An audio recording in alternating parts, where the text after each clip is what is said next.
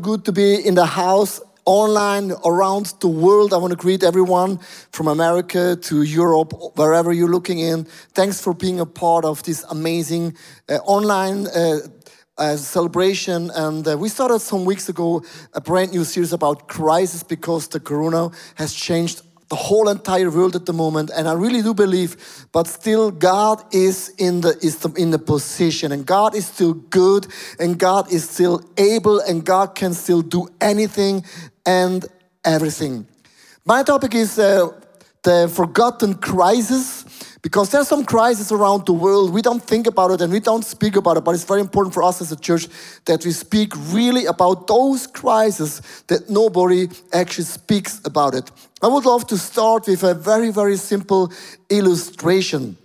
There was a teacher and he had a school class and, and one day the teacher he was so got so angry because the, the, the, the school they were so so noisy and everything and the teachers come on guys. Hey here is the world map. And i give you something to do and he ripped the map in 1000 pieces. And he said hey guys just set it together and when you set together the map, just call me. And the teacher left. He thought, oh my gosh, this goes maybe three hours, four hours, 1,000 pieces. That's quite difficult to set that world together. But after some minutes, the teacher, we are done. and the teacher was shocked. How in the world they were able to do it in such a fast time? And then the school said, hey, teacher, check this out we set the whole world together. And the teacher was shocked and said, How in the world you were able to do that so fast? And they said, On the back of the map, there was a person. And we fixed that person, and then we had the whole entire world together. Isn't that an amazing picture? Actually, Jesus is saying to us, Go into the whole world and preach the gospel, share it, heal the people. And often we are overwhelmed because we think, oh my gosh, the world is so big, endless. I have no clue. Where should I start? But if you turn it around and I think here's the message if you fix the one person in need, the one person who is sick, the one person who's lost, and I think then we will change the whole entire world. And sometimes we have to speak up for those people they don't have a voice. There are so many people around this world, they are in need. They have some challenges, some issues, and they're forgotten people. And sometimes you have to speak up for those people. They don't have any voice. I think if we care about what God cares about, then God cares about, we care about. Hey, if we care about what God cares about, then God will care about what we care about. I would love to repeat it. If we care about what God cares about, then God cares about what we care about. We can read it actually in Matthew chapter 6, verse 33. But seek first his kingdom and his righteousness, and all these things will given to you as well. Hey, there are so many promises in the Bible. God is saying, if you're doing this or doing that, so you will live long, you will stay healthy, you are blessed, heaven is open. And I, I want to be honest, there's so many Bible verses that are like a benefit, like a blessing. And sometimes I would love to be a blessing hunter and just do what God has commanded us to do. Here are maybe seven reasons or seven points that God says, if you do this, you are blessed. In Exodus chapter 20, verse 12, honor your father and your mother so that you may live long in the land that the Lord your God is giving you. This is the first thing God is saying. If you honor my parents, the one family, the one person, you are blessed. And the word honor means actually in the Hebrew language Kabed. Kabed means to be heavy, but also be weighty. Why is that so important? Because often people say to me, I cannot honor my parents because you have no clue what they have done to me. Hey, really, I feel sorry because there's so much misuse in families. But God is not saying you should honor your dad and mom because they are role models or they are perfect or they're doing everything right and they're really lovely. God is saying honor means I just give weight, I'm weighty for one reason. And the reason is that God has chosen my parents to create me and to bring me on life, on earth. And that is reason enough honor. God is also honoring you me because we are sons and daughters of God Almighty. The first point is if you want to be blessed, give your dad and mom the weight, weighty, and the honor they really deserve. A second thing is attached with a blessing is in Genesis chapter 12, verse 3. I will bless those who bless you, and I'll, whoever curses you, I will curse, and all people on earth will be blessed through you. God is, has given Abraham a promise. He said, Abraham, through you, the whole world is blessed. And this Bible verse is often connected with the Israel, the land of Israel. God is saying, if you bless my people, if you bless my folk, you are blessed too. And I have no clue what is your relationship with Israel. A lot of people say, but it's a small nation, they're stubborn people, and uh, they're so hard, and how in the world can I love them? Because they're not doing everything right. But it's the same question why should God love you? Because we are not perfect, and sometimes you're stubborn, and sometimes our heart is so hard. And even though the Holy Spirit is speaking to us, we still stick on the plan we want to do. God is saying, if you bless my people, you are blessed too. In our church, like in the beginning of the year, the first offering we, we collect, we call it like the first fruit of the offering of the year. We give the whole entire offering away to Israel. You know why? Because the Bible is clear. If you bless my people, if you bless my nation, you are blessed two, and I believe as a pastor that the last, the, the, rest, the, the, the rest of the year it's redeemed because what we have given in the beginning of the year.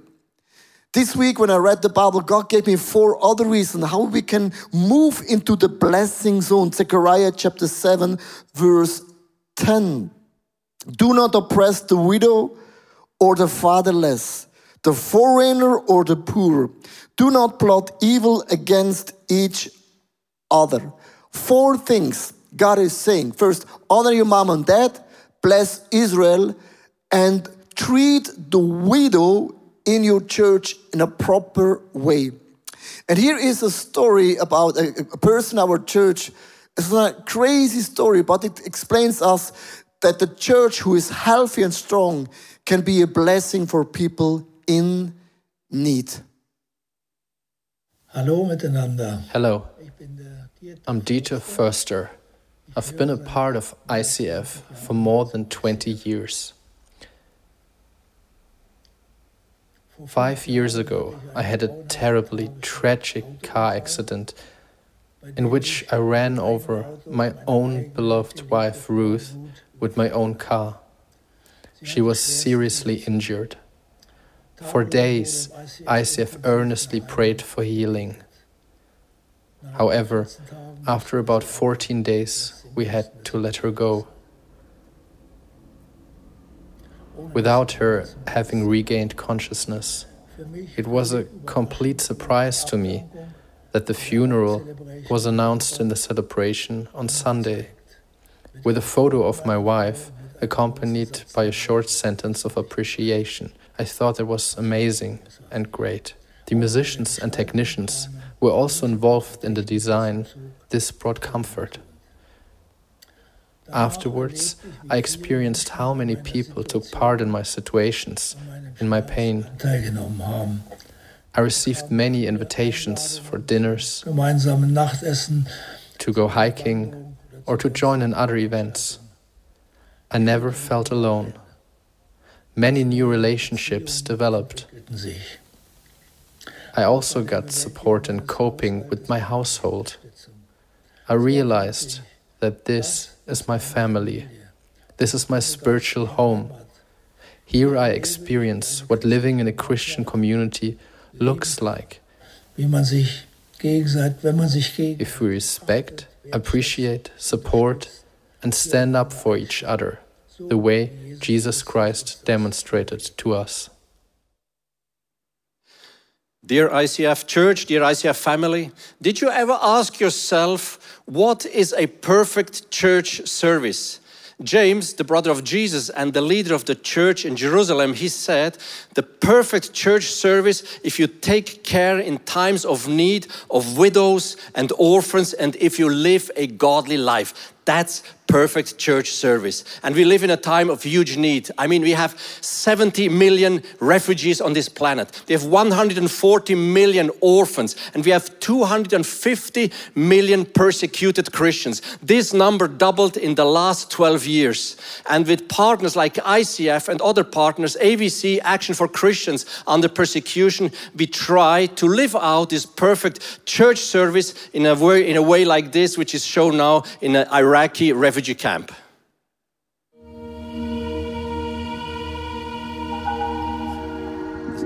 A friend of mine told me I should meet up with him on my journey to the Middle East.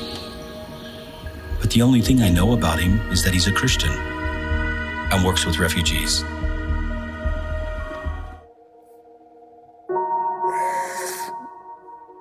Inside the tent, we meet Salma and what's left of her family. Two years ago at dawn, ISIS fighters attacked her village. They killed her father and kidnapped her daughter.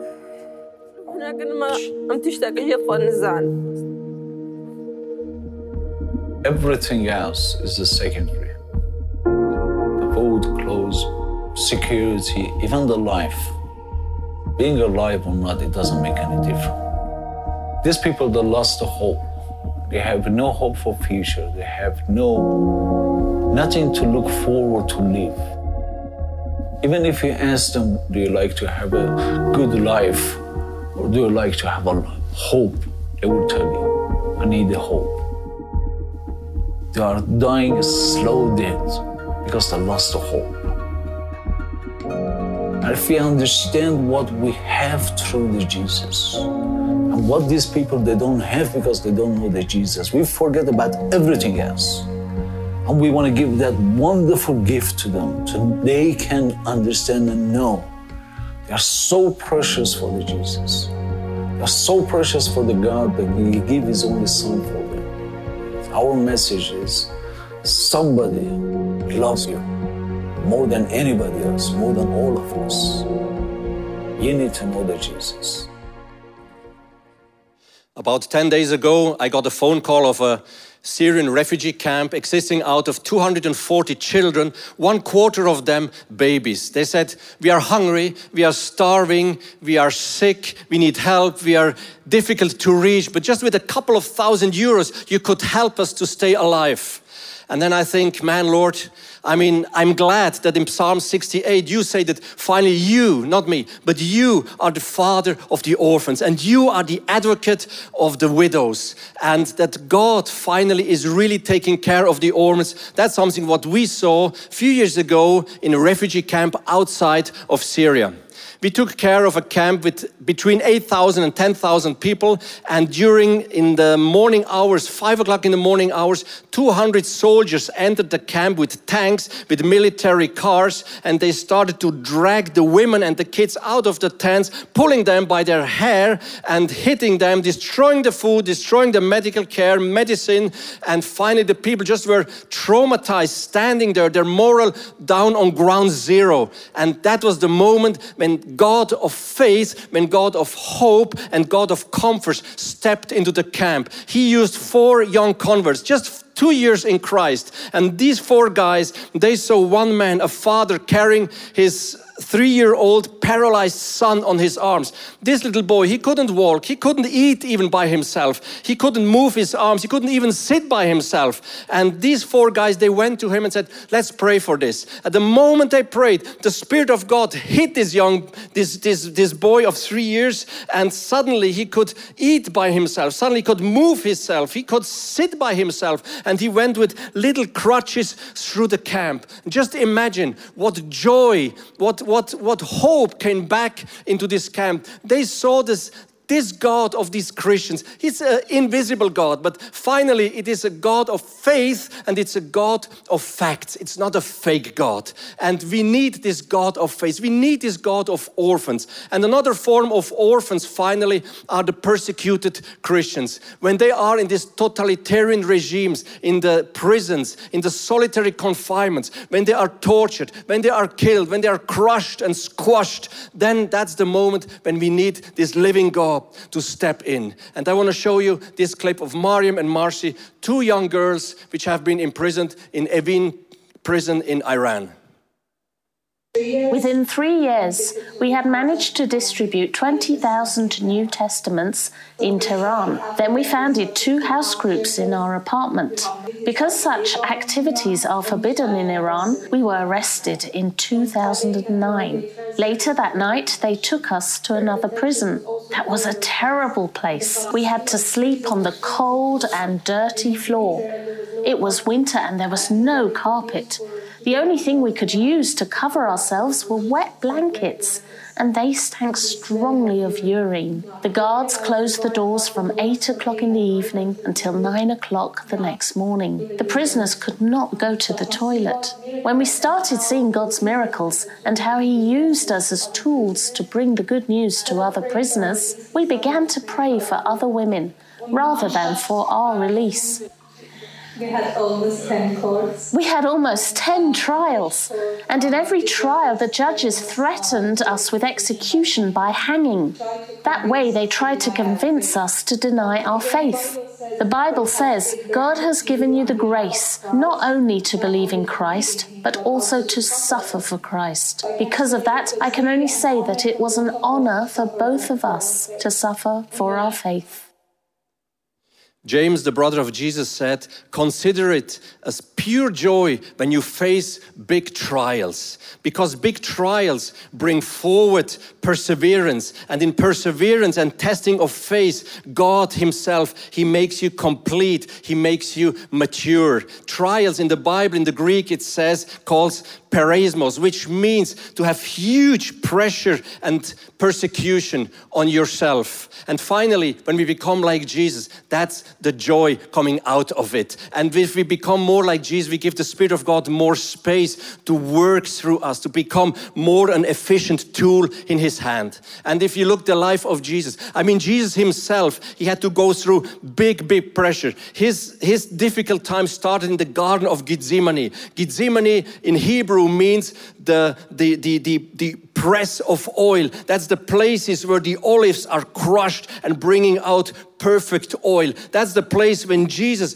was crushed, when he was suffering, when he had pain of, of fear of death on himself when he was sweating blood. And finally the crushing of christ the breaking of jesus. He, that brought forward the breakthrough which finally brings us eternal life brings us forgiveness of sin brings us eternal uh, life in his presence brings us ascension brings us pentecost the pouring out of the spirit of god. And when the spirit of god is poured out then we really can see god's hand on a move. And this God's hand on a move, the spirit of revival moving. We saw it in a Syrian desert when Jesus stood finally in front of a terrorist. This terrorist, he killed 16 civilians, and Jesus standing in front of him. And in front of this Jesus, this terrorist, he collapses and he sees all his sins in front of his eyes. He begs pardon, he begs forgiveness. And when he looks up, Jesus disappeared, and then he went to the police. The police put him for six months into a prison, and after six months, he came out and he started to work as an evangelist, going from village to village, preaching the gospel of hope. Where first he was murdering people, now he brings the light into the darkness. And finally, this is what I ask you if you are going through trials, through difficulties, please, please hold on onto this Jesus because he said, I am with you 24 hours a day, seven days a week, and I am with you, standing next to you, behind you, and I am bigger and higher and stronger and taller than the biggest mountain standing before you. Hey, come on, thank you so much, Sasha. Thank you, Leo. amazing stories. There's so many forgotten cries, there's so many forgotten stories around the world. And I think for us as a global church, it's so important that we stand up, that we are a voice for those people that don't, they don't have a voice. If we care about what God cares about, then God cares about what we care about. In Zechariah, I read already, don't oppress the widow and the fatherless, neither the foreigner nor the poor. And here is a story about a family Struppelers. They uh, went uh, around five years ago to Cambodia, to a very land of poverty. And they get, went there to plant a church. And it's amazing that after some years, stories happened out of one family. They have been obedient and they left the beautiful Switzerland into a nation where is so much need and poverty. And here is a story. Thank you so much for letting us be a part of your celebration. Even though we are all the way on the other side of the world, here in Cambodia, we are still thankful to share with you and inspire you about what God has been doing here in Cambodia and all over the world. We are called as Christians to be the strength for people that are weak and also to bring hope to the ones that are hopeless, to be the voice for those that don't have one. And I want to start with introducing Makara to you. She is one of our great Cambodian staff. So when I was young, I lost everything. I lost my house, I lost my land, and it's because of my parents. They were addicted to alcohol, and my dad would beat my mom often. And after that, we live under our neighbor's roof and we would go to the pagoda for food. So my dad still not changed. And then we, we got chased out from the village and we have to move far away and we live in the forest. So in that forest, my mom got sick and there's no hospital and she passed away and my heart was broken so I was really angry with my dad. And then we moved back to live in our hometown, but my dad could not could not take care of us, and I was brought and to live in the in an orphanage. So it seems so hopeless, and everything seems broken. But now I find hope again. I have new hope. I have faith in Jesus. And then now I finished high school. I got a new job and it's so great. Like everything seems so bad, but now everything turns out so good. Thank you very much, Makara. This story is uh, one of many stories of the people that we work with here in Cambodia. When everything turns bad, and in her case, even her dad died after she spent all her money trying to save him. Everything turns bad, but there is still hope. And this is when we as Christians stand up to be the voice for the ones that have lost their voice. When we help the weak that can't help themselves anymore. And when we look at the Bible, we have Jesus telling an amazing story about a king that separated all people into two groups. One people, one group of people were the blessed ones and the other group were the cursed. And the king gives all the inheritance from the kingdom to the ones that were blessed. And they ask, why do we get that?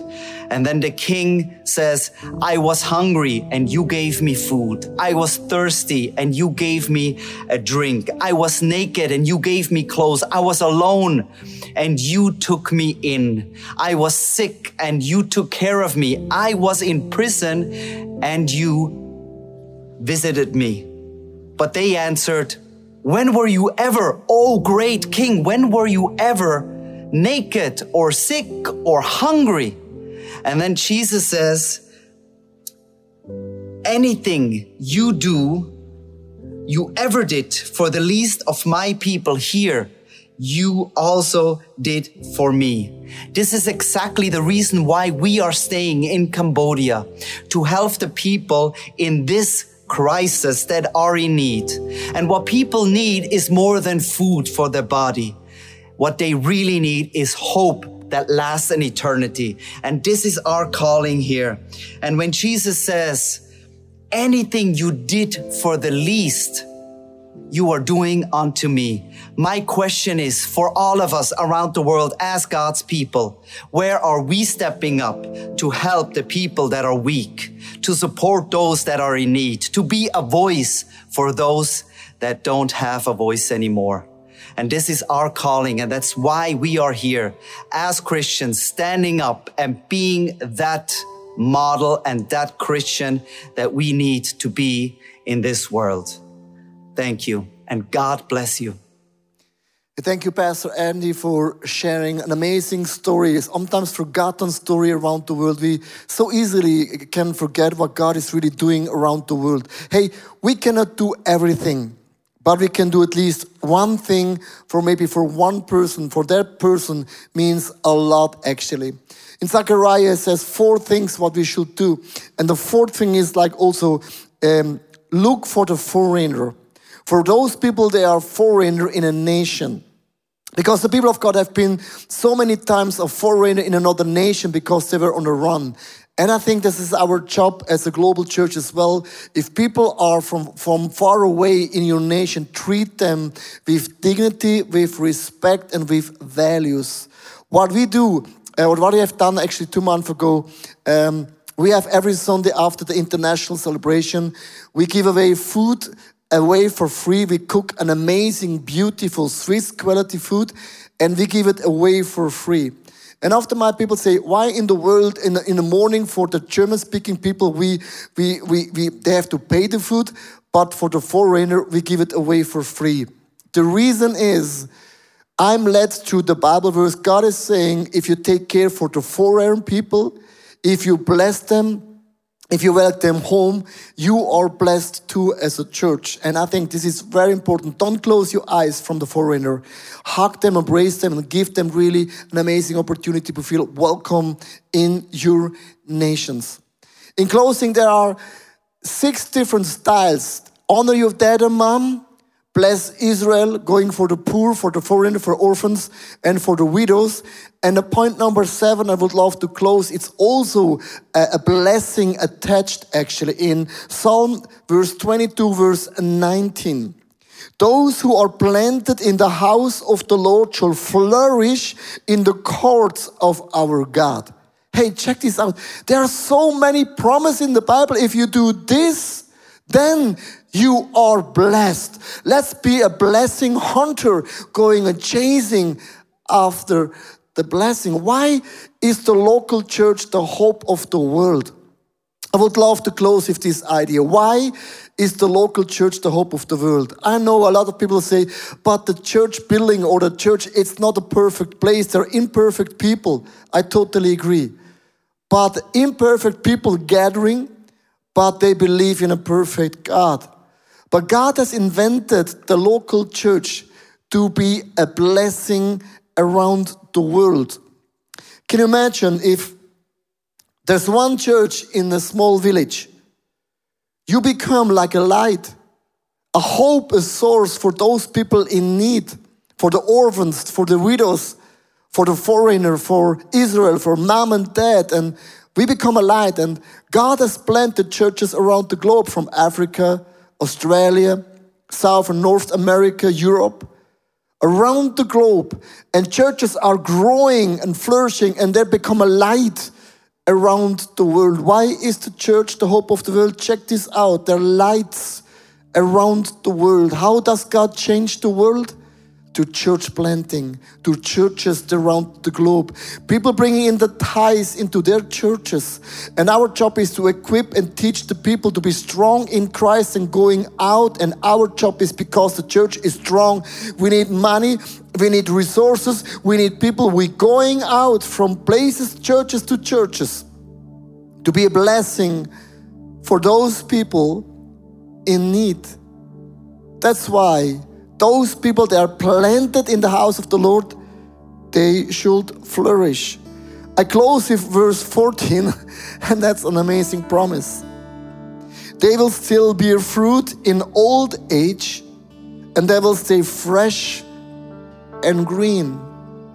Hey, there are so many forgotten crises around the globe, and so easily we can close our eyes and we are so busy and keeping and doing our own stuff. And I think for us, the church, it's very crucial that we take a break and just think for a moment about all the promises that God has given us and is attached. If you do this, if you're going after the one person, and that person has a name, and that person has a situation, and God is saying, You are blessed to be a blessing. If we fix that one person, you are changing the whole entire world.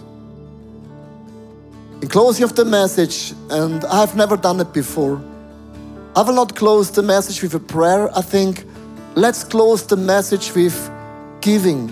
I think giving is also an expression God, I, I serve you, I love you, I adore you. And you see a QR code, and just take out your smartphone.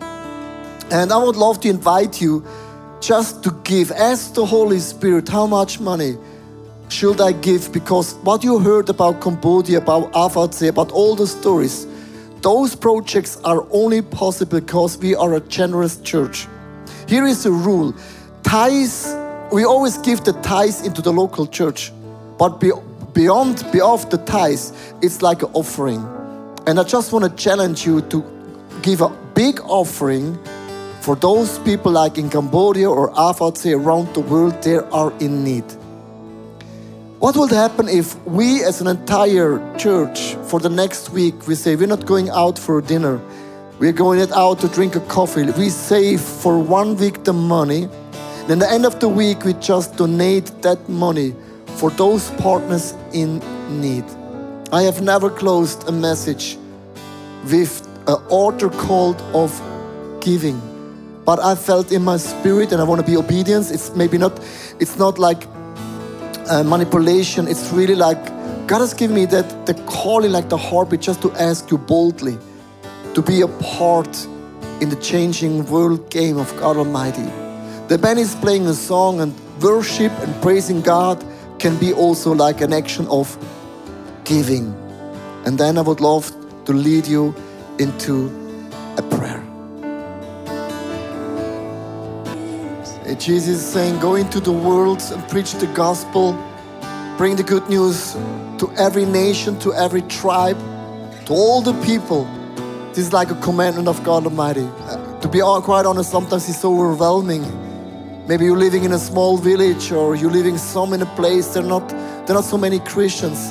But if you just turn the world around, it always starts with one person. If you want to grow your church into a big church, just win one person. Train them, teach them, make them do strong disciples, send them out, and they win a second person. And multiplication takes place because one by one, and one by one, and one by one. I love this idea. Jesus told, taught a story about the 100 sheep, and he left the 99, but he went after the one sheep. And that seems to be a principle of God Almighty. If you want to change the world, change one sheep. Go after that one, seek what is lost, find it, and take care for that one lost sheep or lost coin or lost nation. Hey, I would love to ask the Holy Spirit, and I love the Holy Spirit because He is the one who can give you a vision who could be that person or who could be that nation or a tribe? Maybe god is giving you right now a passion for a nation a passion for a tribe or a passion for some people or for the one person. Holy spirit here are we. Here we are and i just want to ask you right now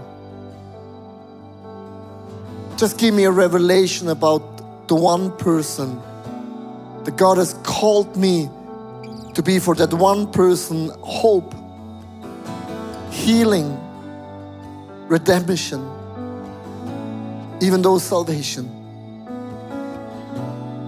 I cannot do everything, but I can do at least one thing. And I seek you will, God. I'm looking forward to be a messenger on your behalf. Wherever you are online, just take this moment and just give the Holy Spirit enough room right now that He can speak to you for the one person. You know why is this important and crucial? Because many, many years ago, the, God has given one family a passion to pray for me. And every single morning they prayed for me. And even I never met them, they just had this feeling to pray for me. And they prayed for around two years. And one evening they invited me to, into their home. And that father explained me Jesus and the cross. And I never heard about Christ, I never heard about salvation. And that evening, I handed over my life to Christ.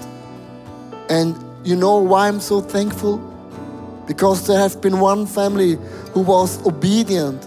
They were able to listen to the Holy Spirit, and every single day they just prayed in obedience, in faith that God knows what He's doing. And that one person, it's me.